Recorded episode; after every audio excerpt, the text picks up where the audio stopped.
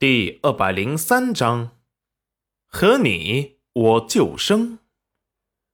小景轩也有些摸不着头脑，惊愕的看着裴元君。干爹，他今日是怎么了？好诡异的样子！不但让他换称呼，还温柔的抱着他，态度超好。世界是玄幻了吗？干爹竟然还给他郑重的道歉。干爹，裴元君不赞同的看了他一眼。小景轩立即换了称呼。爹爹。裴元君轻笑，哼哼哼，都快满六岁了，还叫爹爹，也不害羞。男孩子大气一点，叫爹就行了。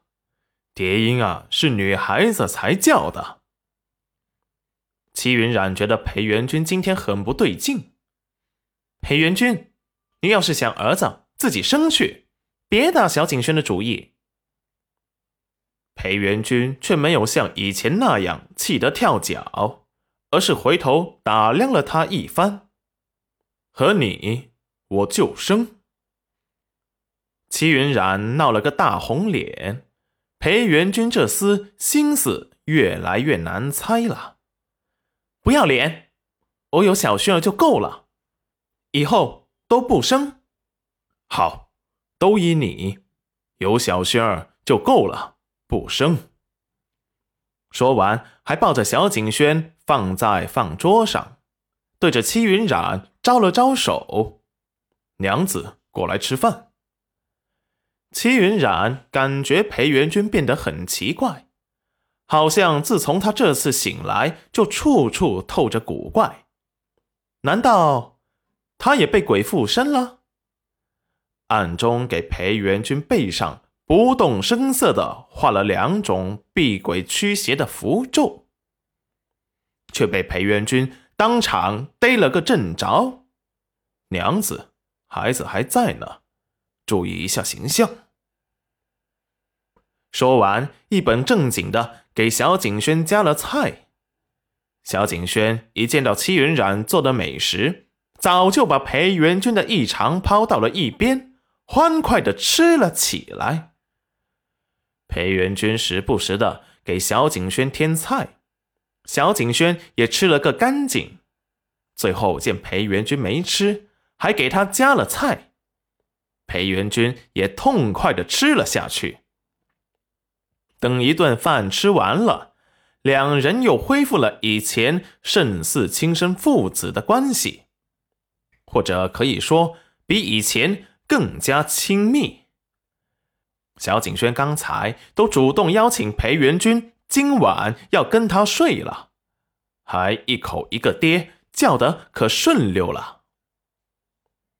戚云染看的都有些吃味了，他好不容易才让小景轩接受了没有裴元君的现实，现在全被裴元君又给打乱了。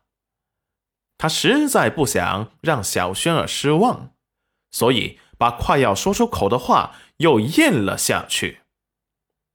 等到小轩儿睡着后，裴元君从他的房间里出来。齐云染已经把碗给洗了，看着外面还下着大雨，有些担忧。不必担忧，我下午让石安去了村长家，让他们做好防洪的准备了。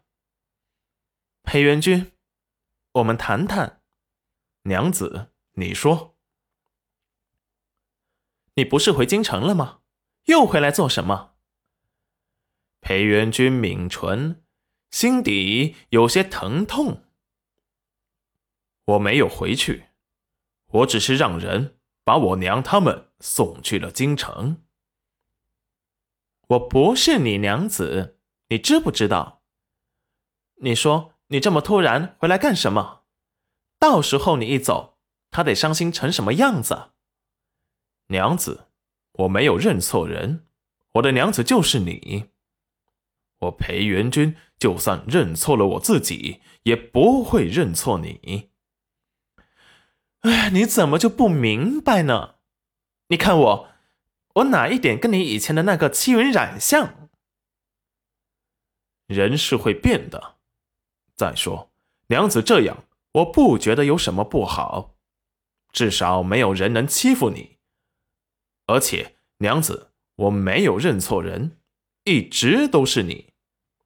有些事现在我不方便告诉你，所以你只要知道你就是我娘子就好了，你什么都不用做。现在换我来宠你就好。戚云染感觉到裴元君话中有话。